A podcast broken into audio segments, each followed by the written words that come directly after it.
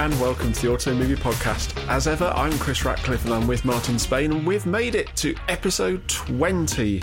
In this episode, we're looking at kids' films.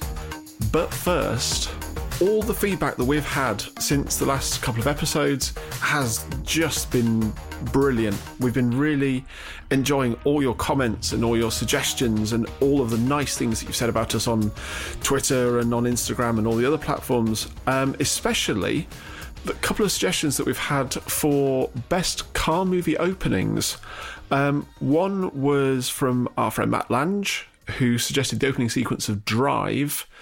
Um, which was very differently shot to other chase sequences. I must admit, I can't remember the opening scene of Drive, and therefore I'm going to have to go back and watch it. I remember really enjoying it for the mood and the vibe and the mm. 80s synthwave soundtrack, but I have only watched it once because I think I watched it expecting more exciting things car wise mm. than I actually got. What you got was a kind of neon soaked um, crime drama. Uh, and I maybe was thinking a, a bit more John Frankenheimer, uh, and I didn't get that. So I'm going to have to go back and rewatch mm. it, but it is a good shout. Thanks, Matt. One other we had from Charles Brand was the best opening scene to a car film from It's a Mad, Mad, Mad, Mad World, which is one of the most forgotten car films, but one that keeps coming up on, particularly on the intermission podcast we do. So thank you, Charles. Again, I think that's another film that would really be worth doing a proper deep dive on at some point in the future. Yeah, was it Mike Spinelli who uh, who named that as one of his it his was, films? It was. I, I think that there's a whole there's a whole genre of forgotten car films that I think would be really worth going back and having a dig through. Even ones like Drive. Yeah, speaking of which, you posted up on our little show notes here that Mark Kermode has put together a list of his top 10 or his favourite car mm. movies, let's say. And that list has what I would consider to be a few slightly more forgotten movies in there. Mm. American Graffiti. I always forget that George Lucas's first movie okay, his first movie was THX 1138, but let's not split hairs. His first major movie was not Star Wars, it was American Graffiti. Mm. And I've never seen it. No. Never once. So, and it's full of cars, and uh, I, that would be a good one to kind of drop in and just check it out as as sort of a big slice of Americana mm. uh, with your classic hot rods and just see what that world is like. So that's that's an interesting one for me. Two lane blacktop. That's another early seventies one that I have seen, but so long ago I can't remember anything about it. So I have to revisit that. He names stuff like the Italian Job, a film I've never heard of called Radio On, uh, which is a British movie um, about a DJ driving to investigate the death of his brother. Uh, I'm not sure about how car related that is, you know, but want to look at Bullitt, obviously which we haven't covered, we will get to. French Connection, which we have. It's a really good list. It is a good list. There's loads more stuff on it, but there were just a few jumped out at me, like American Graffiti, that you think that's an unusual choice. He's got Crash mm. from David Cronenberg, which I haven't seen. I know there was some controversy over it winning the Oscar. Mm. Um, but hey, you know, there's there, maybe we're not going to run out of ideas of the obvious stuff if there's all these kind of slightly more hidden car movies that we can check out, even if our reviews might not be quite so glowing as they might be for Fast and Furious 12, Fast in Space. I, I still want to get to Fast and the Furious, like Racers on Patrol or something. Just completely start ripping off uh, the Police Academy series. That will make me very, very happy. Speaking of reviews, we've had some on iTunes as well. Not iTunes, Apple Podcasts. Apple Podcasts, and I want to say a very big thank you to everybody that we guilt tripped into saying nice things about us. Like Chris said, thank you all very much. We have been and read them, and I'm very humbled that you've taken the time to write us some nice reviews. It really does mean a lot. It helps us to get further up on the Apple iTunes podcasts, whatever it is these days, um, in the their charts. Um, we're working hard to try and raise a profile. So if you didn't write a review, why not? get off your bum during lockdown and leave us a nice average three and a half star review or more. Yeah. So thank you all very, very much for leaving those reviews. It really does mean a lot to us. Now, as you may have noticed, there's not a lot of stuff going on at the moment, and there seems to have been a lot of, um, what do you say, sort of corporate cost cutting and hand wringing, and the announcements of new stuff coming down the line have kind of dropped off and stuff's been pushed back, and we're not going to see Top Gun or Ghostbusters until probably next year now, I'd have thought.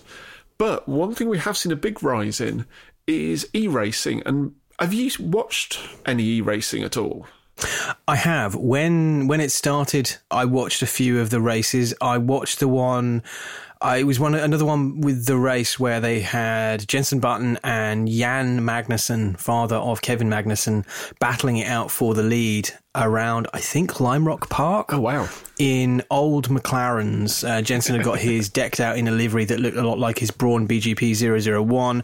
I really dig that. I mean, that's one of my favourite Formula One cars of all time. So slapping its livery on anything makes me happy, frankly. I watched that one. It was a really good battle for the lead. I still struggle to find it as entertaining as actual racing. I think good as the graphics are, they're still light years away from where they'd need to be to, to really engage in the drama of mm. the racing.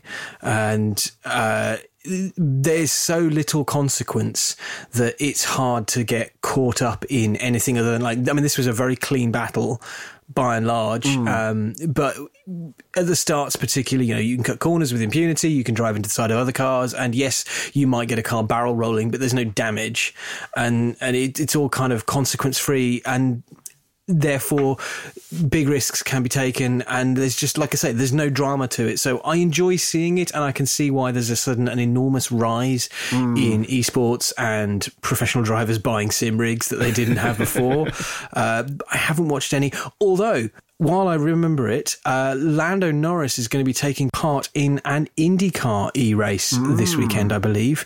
Um, he's yeah, he's going to be driving the was it Arrow Peterson car? Yes good IndyCar knowledge. yeah, I, I, he's he's there. Interestingly, one of the guys who's going to be engineering him is his old engineer from McLaren in 2019, uh, Jarve, the, who very memorably, if you've ever seen any of Lando Norris's sort of little clips from, from FOM last year, he spent the cool down lap of the Abu Dhabi Grand Prix taking the mickey out of and doing impressions and claiming to be crying that his engineer was leaving. uh, so he's and if you haven't found that clip, go and watch it. It's really funny. It is it's Lando Norris in a in one bit of onboard radio. It's so good. um, but yeah, I'm I'm gonna watch that because I'm keen to see how an F1 driver does in an IndyCar esports race, whether or not, because he's a big sim guy and he's done a lot of these races, whether or not there's any difference in the handling, in the way the races are run. Does he just disappear off the back and, and kind of trundle around in anonymity? Is he up the front? Is he, you know, is all that experience going to be any good? I will be watching that, but I haven't watched all of them because there's just too many. There's loads. I've got to say, the first one that I watched was the one on the Nürburgring Grand Prix track. I think it's like maybe the very first one that the race put on with, I want to say, Tom Clarkson commentating. And having a proper commentator and TV kind of production crew really makes a difference in how watchable it is. But the first, um, I think it was the first F1 official one they did. I uh, there's two things that I really struggle with with e-racing. The first is the fact that you've got cars without damage. It makes it too consequence free. There's no jeopardy. I think if you have damage, you have people going out the race, you have people crashing, because they've done something, there should be a consequence to that. But also, I think that being on a platform where you've got drivers who are doing it because they've got kind of nothing else to do and they've been asked, you've got people coming in as guest celebrities, you've got Johnny Herbert suddenly, um, you know, barreling mm. through the cutting the entire first corner or something along those lines. I didn't watch that one, but I heard about it. It, it, it kind of makes you think that if you are doing if you're doing F1 professionally or NASCAR or IndyCar, or any of those series where you have worked for many, many years, you've trained, you've got engineers, you've got testing, you've got all of this stuff, and then you do sim racing and it's a bit of a laugh. Yeah, I think a lot of the actual genuine physical pro real life call them what you will drivers are doing it for the fun of it to occupy their time mm. in between trying to stay fit and hoping that they can get into a race car some point this year mm. i think it's telling that in a lot of these races, the e racers, the, the the professionals or the ones who do it as a serious hobby mm. are nearly always right at the top mm. and miles away from the others. including Max Verstappen in that as well. Well, Max Verstappen's and Lando Norris are both experienced sim races, and uh, more often than not, if if he's not dicking about or rebooting his PC, Lando Norris is is putting up a pretty good showing. But on a lot of these, it's the professional e racers who know how to get the best from the platform, the the program they're racing in, the the virtual car setup, and so they just dominate. Which is how it should be for any form of Yeah. motorsport. You should have the best people at the top, and they're the ones being celebrated. it has made me wonder whether or not it would be entertaining to have a 20 minute e racing sprint race folded in as part of the weekend's coverage of an F1 weekend. Mm. That's that's, and that's the bring in a guest driver or two every race weekend. You say, okay, we're going to put this as part of our full blown Hmm. F1 TV or Sky, whoever it is, it's going to be part of our coverage in the way that you get GP2 Yeah. some weekends, you know, after the qualifying show Porsche Super Cup or something. however you want to do it 20 minutes and you draft in one or two of these guys who have started doing these races or you know the, the Lando Norrises and the Max Verstappens of this world who do it anyway and you get them to do a guest spot. Like you get guest drivers in the Porsche Super Cup who generally trundle around the back and try not to bounce off of other people. I'd be really interested in watching it but keep it really short. So I don't know how long these ones are. Are they 20 minutes? Are they 40 minutes? Yeah, it's not got to be very short, like a full blown sprint race, but put it out there in the real public eye. So it's not just streaming on YouTube for spots like you and me.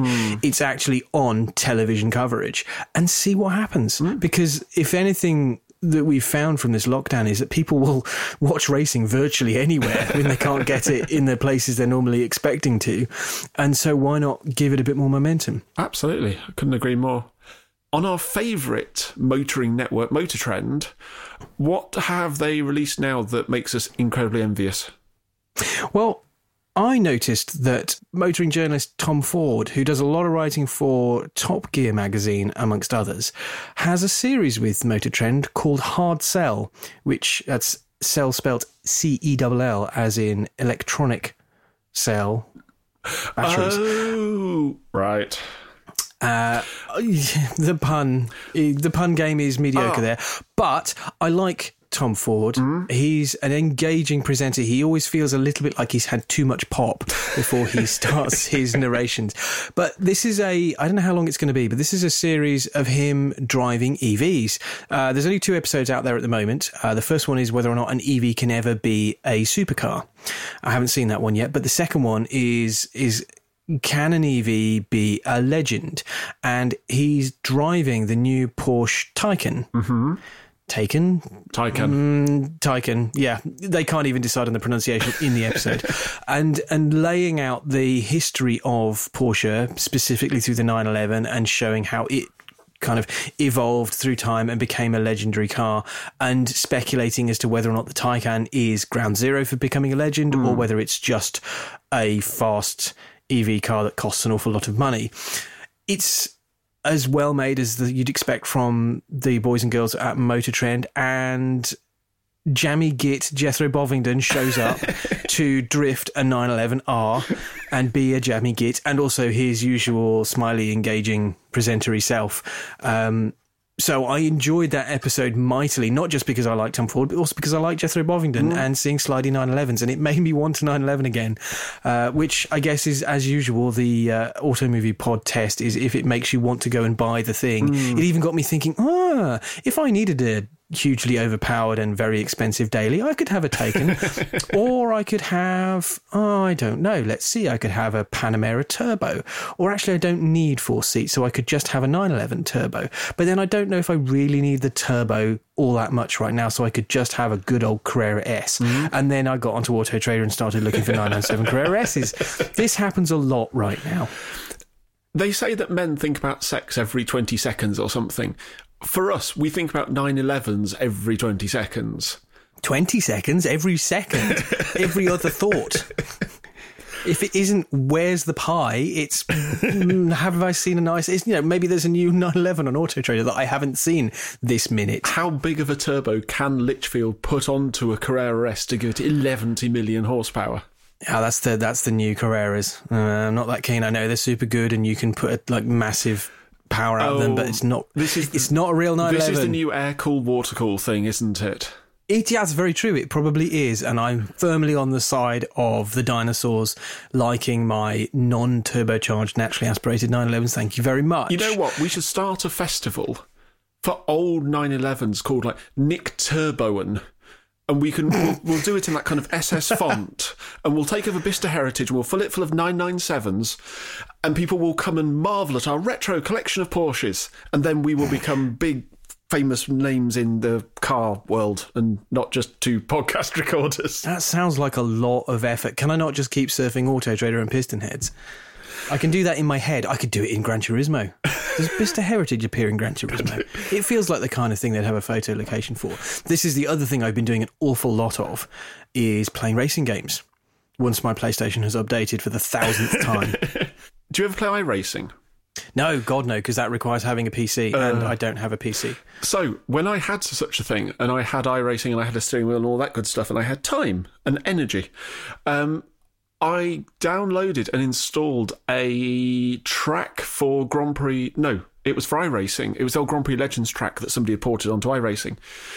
And brilliantly, it had not only the track, the Grand Prix track, the Nordschleife, the VLN setup, um, you know every configuration. It also had the tourist and car park. It had the Döttinger Höhe um, petrol station, so you could literally do a tourist lap, pull into the car and park, then go out to Ed's tank Tankstelle, drive, fill it with petrol, and drive back. I'd quite like to be able to do that in Gran Turismo or um, real life. Real life would be quite good.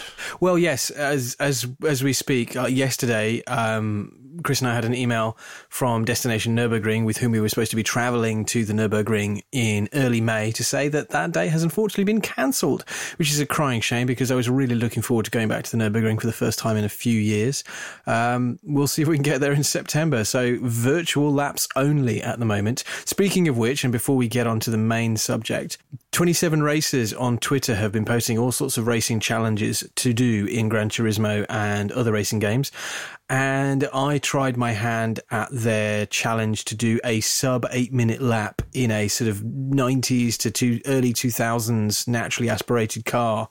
Well, it wasn't naturally aspirated, but I think it was a kind of don't go too crazy, don't buy a supercar type thing. So uh, Nissan Skyline R34s, of course. Um, NSXs, Gen 1s, and the 993 Carrera RS was the car of choice. Ooh. And I spent a good couple of hours just smashing into Armco, fortunately without having to pay for it, and didn't get anywhere near eight minutes, let alone sub eight. Some of these people are churning in seven and a half minute laps, and I have no idea how. Blimey. Clearly, I don't play this game enough. I, I'm not even going to mention my time, so chances of me doing anything sub eight bridge to gantry in real life are slim to none. Absolutely, absolutely. Speaking of virtual laps, should we go on to our first kids' film of the show? Seamless link. I was going to mention that bit where you said that you had time and energy before, and I was going to say that that's probably because that was before you had children. Yep. Very much so. So, uh, both Chris and I have uh, small children, and as a result, we decided to do an episode dedicated to the movies that we tend to try and show to our small children to engender in them a love for the motor car.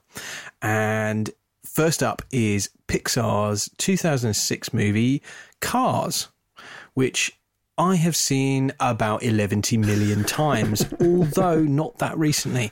Uh, my son's nearly seven and he's kind of stopped wanting to watch cars. Every time we go through the list of Pixar stuff, he's always far more about the Finding Nemos and Finding Dory's and, and less about any of the Cars stuff, which is a shame because I really like the Cars movies. Mm. And I should say, before we go too far into this, if you don't have children, that doesn't mean you shouldn't watch these movies or that you can't watch these movies. Cars, in particular, I find really engaging, even just as, a, as an adult. Even if I didn't have children, I think I probably would watch it because it's about cars. um, so, this is by Pixar Animation Studios, who everybody must have heard of. So, I won't give you a history of them.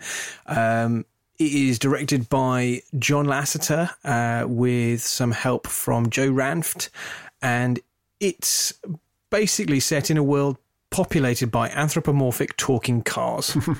uh, it revolves very much around the sort of nostalgic feel of what Route 66 was. And then as it, Route 66 starts to die and people go on the auto routes and not auto routes, that's German, the uh, freeways, the, the, the little town off of this Route 66 called Radiator Springs starts to lose business until a superstar race car finds his way accidentally into Radiator Springs. So the general plot of this is that you you get that kind of feel of fish out of water. It's basically Doc Hollywood. If you haven't mm-hmm. seen Doc Hollywood, you should because Michael J. Fox is brilliant. But this is basically Doc Hollywood.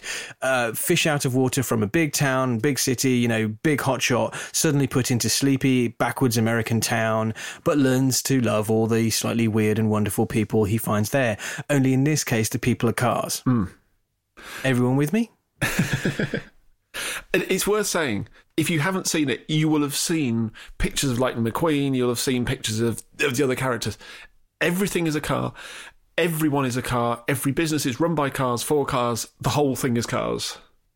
That's true. You you kind of miss this stuff because there's so much merchandising around this. Um, so the movie starts with the Piston Cup racing series, which looks a lot like NASCAR, with all sorts of NASCAR looking cars from uh, uh, from through the years. There is Strip the King Weathers, that's the King in inverted commas, uh, who is like the old school constant winner. There is a frequent runner up guy who's kind of the bad guy called Chick Hicks, and then there's the brash rookie sensation Jimmy Bly. No, wait, that's true. Rookie sensation Lightning McQueen. Very good. Um, they are racing in the Piston Cup, and the season ends in a three way tie. So they schedule a tiebreaker race for one week later at the Los Angeles International Speedway. Lightning is desperate to win the race, so he jumps in his truck, who then drives them there, falls asleep on the way, and somehow ends up getting lost off of the um, freeway and ends up in Radiator Springs.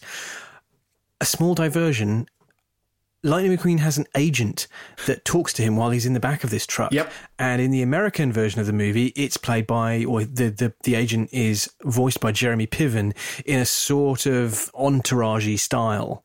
In the UK release, it's Jeremy Clarkson. It is. From Top Gear and the Grand Tour and now working on a farm. it's better with Jeremy Piven, if I'm honest because all the other voices, by and large, are American, and Clarkson just sounds out of place and slightly mm. uncomfortable in it. But, you know, if you're watching this, listen out for a little bit of Clarkson.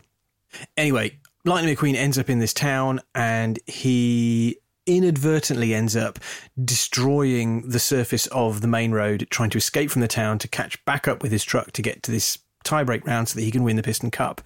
And the town judge, Doc Hudson, orders him to do community service and repave the road. And so he hangs around and works on repaving the road by towing this giant road paving machine. But he begins to warm to the town and all of its kooky residents, including a slightly I don't know how to put this. The love interest in a movie with animated cars in it is a 996 911 called Sally Carrera. and every time I watch it, I'm kind of like, ah, oh, 996 Carreras are still pretty good looking. And then I think, what am I talking about? It's an animated car. This is basically the Jessica Rabbit of 2006. Anyway, uh, I, I don't want to talk through the whole plot of the movie. The joy for this is that it is made by people that love cars. You can tell in virtually every frame that they love the subject. They love the idea of the road trip. They love the idea of Route 66. They kind of reminisce about the good old days when people drove slightly slower cars for longer trips along binding back roads and stopped off in little sleepy towns that had diners and um, you know, cars had that V8 badge on it that has the huge wide V with the eight nestling inside the V. Um, I couldn't tell you what car that is. Somebody who knows more about American cars can tell me what that is. But it's a you know, it's that kind of era that it's it's romanticizing and reminding you of. But there's all sorts of little um, little nods and, and homages in there that you'll catch if you love cars. And if you don't love cars or if you're a six year old boy, you'll just miss it and enjoy you know the animated stuff, doing funny stuff. Um, the voice of Lightning McQueen is Owen Wilson, who goes wow a lot and and is generally engaging. Paul Newman plays Doc Hudson, the 1951 Hudson Hornet, who is later revealed to be a racing car and it was his last non-documentary role before he retired in 2007 and died shortly afterwards. So it's one of his last on-screen performances, really, and he's really good in it. Mm. Um, it's got Bonnie Hunt as the slightly questionable Sally Carrera and Larry the Cable Guy as Mater, who is a a tow truck that's super rusty and possibly the most divisive element of the whole movie. Who, who also his name is based on a pun, brilliantly because even he says it, it's Mater. But if you look at his sign, he's a tow truck, so it's tow Mater. Oh, and I think he says something like it's you know Mater, like tomato, but without the t. mm, yeah, but then I go, hang on, what do cars know about tomatoes? Right. Because they can't eat, right? But the tomato is surely part of a Lincoln Continental breakfast. Very good. I'm hungry now. um, it's got a huge cast in it. So the aforementioned slight bad guy Chick Hicks is voiced by Michael Keaton. The King Weathers is a, a 1970 Plymouth Superbird, which is the one with the big square wing on the back, uh, as I know it. As driven by Richard the King Petty. Yes, uh, which is awesome. Uh, there's a Bob Costas is the announcer for the Piston Cup races, so it's just got all of that kind of American good old boy feel about it, but it's not offensive. It's mm. just wonderful. I really enjoy watching it. It's gorgeously animated, mm. even for hmm. 2006. You can stick this up on a 4K Blu ray and it looks phenomenal. It pops out of the screen. It's just the beautiful Pixar work you've come to know and love. Mm. And like I say, romanticized, but in an entertaining way. It's funny, it's warm hearted, it's perfect kids fare. You know, like the reason I've seen this so much is because this was a perfect Sunday afternoon movie to sort of sit on the sofa and veg out for a couple of hours. And I recommend seeing it. If you haven't seen it, you don't have kids, don't let that stop you. Really go and watch it out. They've done a couple of sequels. Cars 2 became a sort of cross between a World Series racing across the world mm. and a spy movie. I kind of like that too. Um, there's some really cool moments of what if James Bond was a car, which is, you know, you can see that being a drunken conversation in a pub somewhere, and mm. now there's an animated movie about it. And that is, if anything, even more entertaining to watch in some respects than the first one. And they did a third one, which is more uh, what happens when the new generation come through and make mm. the old hmm. generation look old and rubbish. I've only seen that once. We took Ben to see it in the cinema and we haven't watched it since. So clearly it didn't resonate as well as the earlier ones. I've got to say, just purely in terms of production design and in terms of the story across the three films, if you just watch them and you just look at the state of the animation, the, the first one looks great. There's absolutely no question about that. However, by the time you get to the third one, the animation has moved on so far. It's photorealistic. There are scenes of Mack the truck driving cross country, which are beautifully rendered. They are. They look like they've shot it and then just animated the truck in. They're amazing. And also with um, Cars Two, where they go around the world, mostly it's called other things, but you can see there's like there's Portofino and there's Tokyo and there's London. Again, the level of detail that goes into the production is astonishing, even to the point, I think, not just with the buildings, because it looks like the places. You know, they've got the architecture, they've got the height, they've got the yeah, textures. The feel, even if it's not mm. exactly perfect, I'm fairly sure that Buckingham House appears right next to the racetrack at one point. But then you look at the cars. So Buckingham House, Buckingham Palace. Buckingham Palace. Sorry, sorry, sorry Your Majesty, Tug Forelock. if you look at the cars, in London, the Queen is a big stately Daimler the police cars, a lot of them are Range Rovers, and I think they look like sort of Vauxhall Carltons of a certain era. Not inaccurate. Um, not inaccurate, but they've just they just capture the feel brilliantly, and there's so much you can just watch. But then I think also the story. I mean, there's always the thing with Disney that you get the sequels and, you know, The Lion King and Aladdin where they do two and three and they go straight to DVD. I think with Cars, the straight to disc sequels were actually the, the Planes films, which are kind of part of the universe. Yeah, then they're they're very much cut price cars. And we watched those two and and the first one's entertaining enough. The second one is absolute dreck. It's terrible, and I wouldn't recommend seeing those. If this were a podcast about planes, I'd be banging mm. on about the Eurofighter all the time. So you know what? let's let's keep away from that. One thing I will mention is um, on the subject of the visuals, Cars was the first Pixar film to use ray tracing, which is a technique that lets oh. the cars reflect their environments credibly, and and you can see it. And it's like we've got a new trick, and let's plaster it all over the shiny surface of all our lead characters. Um, but it added an incredible amount of render time back in 2006. The average time to render a single frame for Cars was 17 hours. Wow and they oh had God. something like 3,000 computers custom built to render. Um, even so, it would take days to render one second of the finished film. So imagine the challenge wow. of getting that right. And if you do something that looks wrong, you've got to go back and do it all over again. It takes forever. Oh. And they spent a lot of time trying to be true to the materials of the car to do mm. to make the cars do things that cars would you know rubber okay it deforms in a cartoony way but not overly so, and the mm. metal dense in a metal kind of way. There's no uncanny valleyness about it, or nothing that you go, "Oh my god, that's mm. just hmm. ridiculous." It's it's done in a way to overemphasize body movement and so on, but it's still it feels real, and that's the thing. It feels like these are real things that you are watching somehow. I think one thing that I was thinking about watching this was the very first scene of the of the film is effectively an oval race. And there is a scene where there's a line of cars coming off a turn, going over a bump, and then down a straight past the camera. Uh, camera. Past the camera. Mm. you really are hungry, aren't you? um, but the thing is, watching them, you expect a certain type of motion, you expect a certain lean. The way the cars handled the bump felt and looked realistic. Where the cameras were placed were as you would expect of a motorsport broadcast. Even things like there's a scene where they're introducing the three main protagonists, and they do that thing that they do on TV where they've got the uh, like the kind of the virtual pin stuck in each one, and you've got the uh, the arrow that comes off with the, each one's name. And I think the third one in, in the series is off by a set amount, like somebody in a production gallery had actually done it and missed on one of the cars.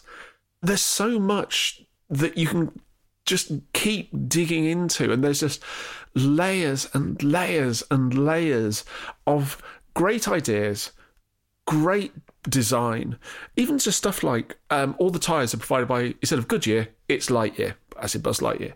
Yeah, that's true. I'd forgotten about that. I, I, that's a little thing. If if you're looking for it, you spot mm. it and have a nod and a, and a chuckle. But if but if even... you're not, you just go, "That's a tire manufacturer."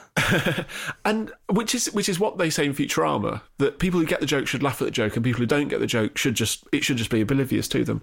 But even stuff like if you ever see lightning up close, there's like revolting alternator servicing and just these like funny little sponsors. But then there's uh, Jay Leno's in there as a car. A very um, Jay Leno looking car. A very Jay Leno looking car. Um, but uh, you know, a lot of the cars are real. George Carlin is a VW hippie camper truck, and like the number plate is his date of birth, and just all of this lovely, lovely little stuff. And the great thing is as well, apart from Lightning, which who is kind of a generic NASCAR, not really anything, you can start looking through and going, I wonder how much a Hudson Hornet is. And then you go online and you find they're like $30,000 and you got to go, ooh.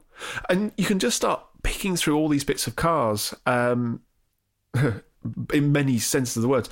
Even the fact, and my God, I love this. My my my kid doesn't get at all the Fast and the Furious reference, but they have um, there's a scene early on where there is a, a bit of um, tomfoolery involving an articulated lorry and like four Fast and the Furious massive spoiler blue flames. And they are very fast and furious, probably overly so in that they're blasting nitrous flames and they've got neons underneath and yeah. It, kind of old school Fast and Furious before it kind of turned into this big mush of enormous, never ending car chases down runways and over bridges. One thing that I would say is that if you are watching this with a small kid, the first Cars film is a great, self contained, just little parcel, little story. All the characters are there. They all make sense. They all have a purpose. And there's quite a strong narrative about doing the right thing and, you know, accepting people for who they are and etc. etc. etc. Cars 2 does it has the heroes problem. So those of you who are old enough to remember Heroes, the Tim Kring series, all the characters that you love and are, and are established in the first film, almost none of them appear in the second film, which is very confusing. But the third film uh, then kind of goes back to those characters and it kind of keeps in the same vein. I think there's probably more for a lot of adults in the third film because it kind of deals with the younger generation and acknowledging that you're getting older, acknowledging that you're not as fast as you once were, and, and all these sorts of things. But if you are a car person, do give cars a try if for no other reason, then you can then go to Disneyland Paris, like I have, have your photo taken with um, Guido and Luigi, and go and see the Piston Cup. Because oh, speaking of those little forklifty things, there is a cameo from Michael Schumacher at the end, isn't there? There is. He comes in as a Ferrari 430 that needs some tyres, and, and the little forklifty things who worship the ground of Ferrari and everything just fall over. Oh, and my favourite moment of all time the, the race at the very, very end uh, when Lightning McQueen needs a pit stop and they do like a pit stop in like two seconds flat. I love it. I love it so much. Pit stop. It makes me so happy watching that that moment. Um, yeah, when you watch this movie, you haven't seen it before, you'll know the bit I mean. If you have seen it and you don't have a little smile on it when that pit stop happens, then you are dead inside. can I, can, all right, can I just add on a complete tangent because this is our podcast? So hey, do you know how they do the captive nuts for NASCAR? Do they chase them down and catch them in a net? No, I don't. It's NASCAR. Everything's made out of steel and rust and good old boys. Okay, so I'll be very quick because this has well, it kind of fits with cars. Anyway, so NASCARs are what five lug um, hubs. They're not centre lock like an F1 car. So what NASCAR do, what the NASCAR teams do, is they glue the nuts onto the wheel. So they push the wheel on, all the nuts are there, ba ba ba ba ba ba ba, onto the next one. However, because they are using quite long studs, if you just super glued the nuts onto the wheel, they would either fall off when you push the wheel on or they would stop the wheel going on in the first place. So, what they do is they glue them, but with a glue that will stay tacky enough so that when they push the wheel on, the nut catches on the end of the stud, but the wheel can then go on and the glue stretches between the nut and the wheel. And if they glue them too early and the glue hardens, it won't work. If they glue them too late and the glue's too soft, it won't work. So they have to time when they glue the nuts onto the wheels, given the heat and the humidity and all that sort of thing, so that it'll give just the right amount when they put the wheels on. I like that in that it is a, a clever solution to a specific problem, but it's a problem that they shouldn't have because they should have a single center lock hub. like every other motorsport series across the world, apart from good old boys NASCAR. but I admire the ingenuity there. That is a very cool solution to the problem. So, anyway, going back to cars. Yes, so I like it. I think you should watch it. And if you have a small person that hasn't seen it yet, then you should definitely watch it, possibly on the new Disney Plus service you've probably subscribed to because you're running out of things to watch on Netflix. you have a small child that you're in the house with all the time. Yeah. Also, if you do have Disney Plus or the Blu rays or any of that sort of stuff, there are a host of shorts that feature Mater and sometimes Lightning and some of the other characters. So they are also worth a watch. They are a lot of them are really, really good. They're really hilarious. Right. That is Cars. You're going to talk about the love bug. Yes. So if I say the love bug, do you know the car that I'm referring to and do you know the film? I think it's a beetle. so the reason the reason why I say this is that I put the love bug in our in our notes, not mentioning who the character is or the studio or anything. So 1968, during a period when Disney made a lot of live action films. And I'm talking like 10 films a year from about like 1940 through to the 70s. They were generally quite family orientated, but they were really churning them out. One of them was a film called The Love Bug. Now, The Love, Love Bug features a driver mechanic called Jim Douglas who is a bit down on his luck, needs a car, goes past a European car dealer, and goes in, tries to sweet talk the uh, the owner, and finds a VW Beetle that somebody's traded in, and this guy deals with what they call the Thorndyke Special, and Rolls Royces and uh, all sorts of Italian loveliness. So he's like, uh, tell you what, oh, oh, $75, here you go, here's a Beetle. And this guy takes it out, drives down the road, and suddenly the car goes off. It, it just, it does pops a wheelie, off it goes down the street. He tries to drive it onto the freeway, and it cowers under an underpass. That he thinks there's something wrong with it. He thinks that they're playing a joke on him or something like that. So he takes it all to bits. He fits it all out. But what he notices is that while it seems to be going on its own, the, it's almost like the throttle sticking or something. It is fast. It's not fast. It's a 40 horsepower Beetle. However, it seems to be very, very fast. And so he starts entering it in races and he starts winning races including possibly, if you were to research it slightly too much, the Can Am race at Laguna Seca was won one year by a Beetle in Disney World. the owner of the car dealership, who's racing against him in a beautiful E-Type and a Ferrari that we'll come on to later, then starts trying to get the car. But Jim's friend, a brilliantly named sidekick of slightly indeterminate origin called Tennessee Steinmetz. And if I ever need a false name, I'm using Tennessee Steinmetz. Falls in love and basically sees this car as a person and calls it Herbie. And that's where the name comes from. That then goes on to Herbie Goes Bananas and Herbie Goes to Monte Carlo and Herbie Fully Loaded. Jim starts to realise that this car is something a bit special. And not just because it's quick, not just because it's winning races, but it's having a personality. Jim buys a Lamborghini to try and improve his race results. Herbie smashes it to bits.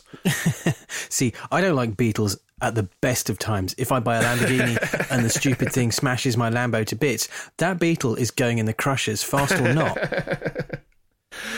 um, the the kind of the third act of, of the film is a race, a road race called the Eldorado, which is kind of slightly Mille Miglia ish with um, TV crew covering it sort of checkpoint to checkpoint. And there are capers and there are japes and stuff happens. And it basically comes down to Jim Douglas in Herbie versus um, Klondike. I want to keep, I keep trying to say, is it Klondike? I really should check this. Peter Thorn, Thorndyke. Where did I get Klondike from? Peter Thorndyke. So the whole thing builds to the, to this race. Who's going to win? What's going to happen to Herbie? There are various plots and backers and, and, and all this sort of stuff. The thing that, that grabbed me, first of all, is that it's quite a slow starting film. Although I watch this stuff now with an iPad on my lap because I'm looking at IMDb going, oh, yeah, I forgot about that. The first race that you see Herbie in, I was looking, I was watching it going, that looks very familiar. Where do I know that from? And I realised it's the first place that you also see Ken Miles race in Ford versus Ferrari both of which were shot at Willow Springs. I say it's Big Willow, isn't it? And it hasn't changed. no, it's out in the middle of the desert. I've been doing that on Gran Turismo. It's really hard. Try doing it in a Beetle. It's a very good family film. It's a little bit slow by kind of modern standards. The other thing I think with it as well is that because it was of a time when Disney were making films quite quickly, and they were making films, I think, quite cheaply. I mean, this was all filmed in mono uh, sorry, the audio was all done in mono originally. It wasn't a multi track stereo like some of the big productions. A lot of the first half of the film basically takes place on two or three sets. The bits that aren't on sets are quite obviously on sound stages. The I have to say, Peter Thorndyke, the, the, the classic car dealer and English snob, um, who's played by a guy called David Tomlinson, who might not mean much to most people listening to this, but he was Mr. Banks in Mary Poppins. And I said in the last show when we were talking about the Italian job that Ed Norton was sort of doing his mustache twiddling bad guy. This is that turned up several notches. He is playing a proper Disney family villain brilliantly. You know, no scenery is left unchewed. It, it's it's just brilliant. Um, the progression, I think, with Jim, where he kind of goes from it's a car, I'm winning races because of, me, to realizing that this car has more than just a personality, which is never really explained. It's that slightly Groundhog Day thing where this car's magic and it just kind of is. It's never really explained into, and it doesn't need to be when he comes round to what this car actually is, it's not just a car. It's not just a thing. It's not just him winning races in this uh, machine. He's, he actually kind of has feelings and he has emotions and all this sort of stuff. It's really, really nicely played. It's not underplayed. It's not OTT. Um, and it leads into a very, very beautiful sequence, given that this was two or three years after Mary Poppins there's a scene when Herbie feels like he's not being loved. So he runs away. And Jim runs through San Francisco trying to find Herbie because he now realizes that Herbie is actually more than just a car. He's he's a friend. He's somebody who is helping him. And he runs through uh, again, some of it's obviously sound stages. It's the the kind of the Hill Valley type um, film towns that you've seen in all sorts of films. Yeah. But then there's also scenes where he's running through matte paintings, or it's a silhouette running into the mist with this matte painting of San Francisco in the background. It's beautiful. Um, I think the the the there's one slight problem in terms of the pacing of the film, which is that a lot of the caper is in the second and really the third part of the film. There's a lot of sort of building up to get to that point. There's also, again, a, a, kind of that scene in the middle where Herbie runs away, and just before that, there's a scene where to try and try and nobble Herbie, Herbie um, Thorndyke is pouring Irish coffee into his gas tank to make Herbie drunk, which I'm not prudish about such things. I just think that do many people know what Irish coffee actually is these days? Um, and also, when Herbie runs away, ultimately find him trying to throw himself off the Golden Gate Bridge because he, he doesn't feel loved and he wants to jump off the Golden Gate Bridge, which is a bit uh, it's a bit dark for a Disney film. But again, it's not really dwelled on it. It's not something that I would sort of be overly concerned about. But then when they get to the to the to the El Dorado race, that's when it becomes a bit more jokey, a bit more, um, a bit more caperish. So there's a scene that involves Peter Thorndyke mistaking his co-driver for a brown bear, and he's driving along with a brown bear in his car. I would love to know if it's a real brown brown bear. It looks like a real brown bear. it's fantastical. It's you know it's it's OTT.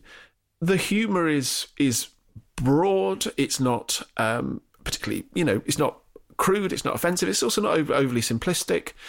Disney Plus, I don't know if, if you've noticed this, but certain films are actually getting a bit of a kind of modern edit or, or are being tweaked a bit. So there's um, one of the kind of the, the, the outtakes, if you like, at the end of Toy Story 2 is Prospector Pete kind of suggesting to Barbie that he knows the director and if they sleep together, he might get him a part in the film. That no longer appears on Disney Plus. There's also one spotted recently with, you know, Splash with Daryl Hannah. Yeah.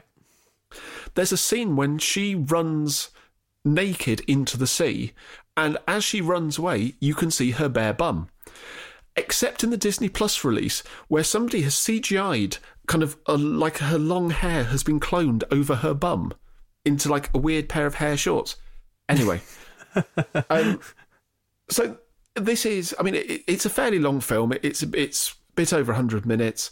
It's not as long as Chitty Bang Bang, which, oh my God, if you have kids with a short attention span, do not try and watch Chitty Bang Bang. It's like 40 minutes until you see the car. It's that's a long film, but it's it's it's good fun if they can kind of stick with it through like maybe the first half hour. I think there's there's a lot to sort of get out of it, and the Disney team who did it did a fantastic job in making a car have emotions. And this wasn't CGI. I mean, there's there's one slightly dubious optical effect that hasn't really coped with the transfer to HD terribly well. But a lot of it, there's like so like when Herbie's full of Irish coffee and he's drunk, they've cambered all the wheels oddly, and it's like wobbling side to side on the track. Or if he's scared, he shakes. If he's angry, he'll, you know, make a noise or he'll do something to show he's angry. And it, it, it plays so clearly, but again, kind of subtly enough that it doesn't seem odd, that you kind of start finding yourself going, oh yeah so he's obviously feeling this emotion. He's he's reacting that way because this has happened or you know somebody says he's just a car so he gets upset. You completely buy it.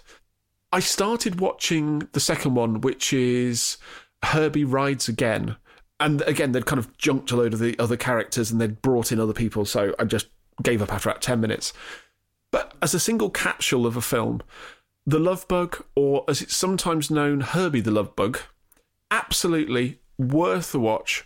If you like a sort of Disney Sunday afternoon film, you can not only enjoy it for the film, for the story, also for the stock footage, because they have footage of the Monterey Can Am race from 1960 whatever, and it's all, you know, massive wide Can Am cars. And there's one shot where they got, it's quite clearly like an early 60s 911 in a race field, which always looks good. And, oh, this is what I should mention so in the first race, Peter Thorndyke drives an E-Type, beautiful looking E-Type.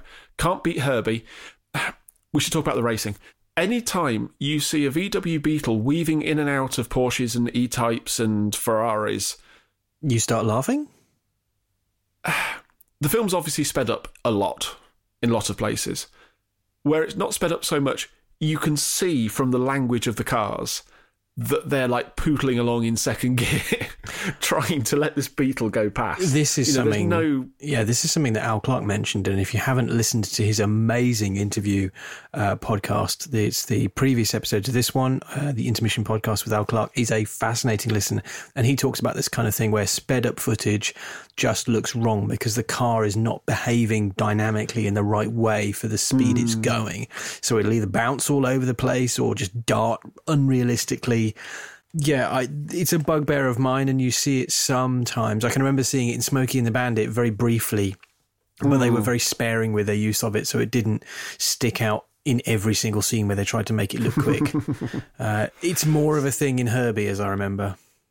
It is. It is. There, there is some great precision driving. So if you want cars kind of crossing in like a figure of eight sort of thing and they're slotting in the gaps, there is that stuff. And that looks properly impressive. You know, that that's really good stunt driving. So the second car that you see Peter Thorndyke driving is actually kind of interesting. It's a Ferrari 250 GT with coach work by Scaglietti, I want to say. Um, for those, hi Matt, for those who are into ch- chassis numbers, it's 0585 GT. It's a Tour de France car. And it was used in the film. So, like I say, you actually see uh, Peter Thorndyke drive it. He wins the race in this car. Beautiful, beautiful car. When the film was over, it was actually owned by Walt Disney himself. It was then sold to somebody who then let his son use it. And I asked Ed Callow, noted Ferrari guru, and also James at DK Engineering, kind of what happened because there's this line in the car's history where the dad bought it. I think it's his son drove it, possibly owned it, abandoned it at the side of the freeway, and then it got restored. And it was it was by the side of the freeway for several weeks apparently because it was just this old Ferrari racing car. James Cottingham said he over revved the engine and bent a valve. Car was left there broken down for a week or two, um, and it was later sold to. And uh, I'm, I'm mashing together several articles in my head. A gentleman called Rothman, who was supposed to possibly be the Rothman of Rothman cigarettes, then to somebody else who basically had it shipped from the US to the UK in boxes where DK Engineering did a full restoration of it and got it back to its Rosso Corsa it is that blue and white NART stripe, blue interior. It is gorgeous, gorgeous car. It was sold at auction for I think about four and a half million. Has since gone back to DK, and they actually have an F12 TDF in matching spec. So it's the matching interior, matching exterior. Dread to think what it's worth now, but Herbie, apparently the reason why they chose Herbie was that they basically had a casting call for cars and they got these cars down to the Disney studios. And they were kind of going down and sort of mm and ah and pointing and commenting about lines and masculinity. And then when they got to the Beetle, people started stroking it and went, oh, it's cute, we'll have that in the film. The film should have been about a Ferrari 250 TDF because it's so much better looking. It's you know it would have been a fantastic film, and for what was essentially at the time a old racing car. Although, yeah, if you look at, I think Seen Through Glass did a a look around the the DK engineering storage area. I say storage in the most nice middle class way. And you, you'll see it in there. They've got restoration photos on their website. The car has quite a kind of storied history. And frankly, for me, that is my star of the film give it a watch. If you haven't watched it, I mean, I haven't watched it in probably 35 years and I'm only 40. It's surprisingly good. I think it's it's it's really nice, properly big-hearted film that kids, young kids, old kids, there's enough in there for the car geeks to get into. Um, give it a watch. Let us know what you think. Mega, good choice. Let's move on to the YouTube pick of the week. Uh, and we're going to just add in a little extra thing here for having not only a YouTube clip, but also if you've got one that you want to highlight, a channel as well. Uh, so my YouTube pick of the week is not actually technically on YouTube. You can see a tiny highlights version of it. Um, I went back to try and find a full version of the World Endurance Championship six hours of Silverstone race in 2015, specifically because there was a 40 something minute battle for the lead between uh, Audi and Porsche in the LMP1 hybrid class. And it was the first year that Porsche had stepped up to the top level of hybrid power, 8 megajoules, which meant they could punch out the corners super quickly. And so you have this fascinating and really hard fought battle between an Audi that's loaded with aero and is decimatingly quick through the corners. Watching it go through Maggotts and Becketts it's almost as quick as an F1 car um, despite wearing weighing 200 kilos more. But then you get to the straight and the Porsche just disappears. It will put something like nine or 10 car lengths on the Audi by the end of the hangar straight. It's phenomenal. And this battle rages between the two cars. They're working their way through the slower traffic like it's not even there. They're overtaking cars on the inside, outside, through the middle, between other GT cars. Being a gentleman driver in this race must have been an absolute nightmare because there's these LMP1 cars flashing past you from all directions. And there's this, like I say, 40 minute section where the Audi passes and then the Porsche instantly repasses on, on the straight. And then the Audi goes for a pass coming out of Woodcote onto the old pit straight. And the Porsche just smashes through before it gets to Copse And then the Audi catches up enormously through Maggotts and Becketts and actually passes around the outside after one, one memorable moment where I think the Porsche gets balked by a slower car and the Audi nips around the outside. But you know, the, the driver in the Porsche goes, doesn't matter, I have hyperspace button. And by the end of the straight, the Porsche is so far ahead, it just goes, bye bye, it's off. So you can watch a very small highlights version on YouTube, which is a battle that happened later on in the race. But the one I was looking for was the one sort of closer to the, the two and a bit hour mark. And I found what I'm terming a slightly piratey link to a full version of the race. I don't know how long it's going to be there. I can't find an official download and the uh, World Endurance Cham- uh, the, the FIA WEC YouTube channel have not put this out as a full race. More's the pity because it's a fantastic race.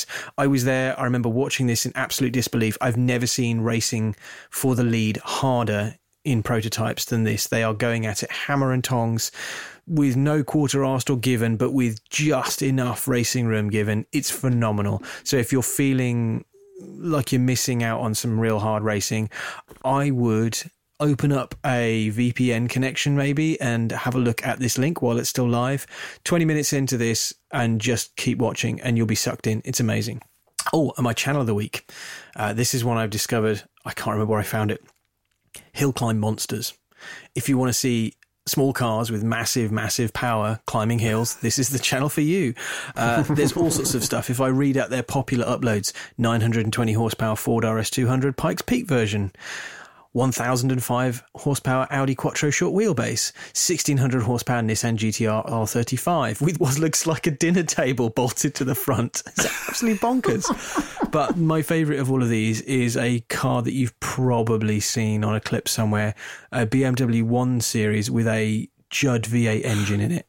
Yes. Revving to 12,000 RPM. It sounds unbelievable. It was um, owned and driven by a driver called uh, Georg Plasa, who unfortunately passed away at the wheel of the car at a hill climb. Um, oh, no. Uh, in 2011. So it's uh, quite an old car now. But go back and look at these clips because it's the best legacy anyone could leave behind of an absolutely bonkers little BMW making a sound like a mid 90s F1 car. It's fabulous. Hmm. It is. It really, really is. So, my YouTube pick of the week, I have fudged it again um, because what I've chosen is very short, but there are lots of them. Several years ago now, and it was 2011, Button and Hamilton at McLaren era. Yeah. You know this stuff better than I do. They Ron Dennis had this idea for doing an animated series called Tooned. And they got Framestore, who do a lot of visual effects and animation. They got Alexander Armstrong playing the professor, who is this kind of uh, authority figure in the in the show, and Lewis Hamilton and Jensen Button. Now, for the first series, it was all quite capery. There were lots of nods to their various sponsors. So, you know, at one point, literally, Alexander Armstrong has the line where he goes, We've been testing a new lubricant uh, developed in partnership with our friends at Mobil One. It was quite, uh, it was quite fun, but it was very much a sort of McLaren thing. For the second series, though, and this is what they've put on YouTube. So McLaren actually have this on the, on their their site, and we'll put a link to the playlist in the show notes. For the second series, it was coinciding with the 50th anniversary of McLaren. So what they have is each episode references a certain person in McLaren's history. So the first one is Bruce McLaren. Um, I think PK has his own episode, possibly uh, not PK, um, Brazilian Fittipaldi.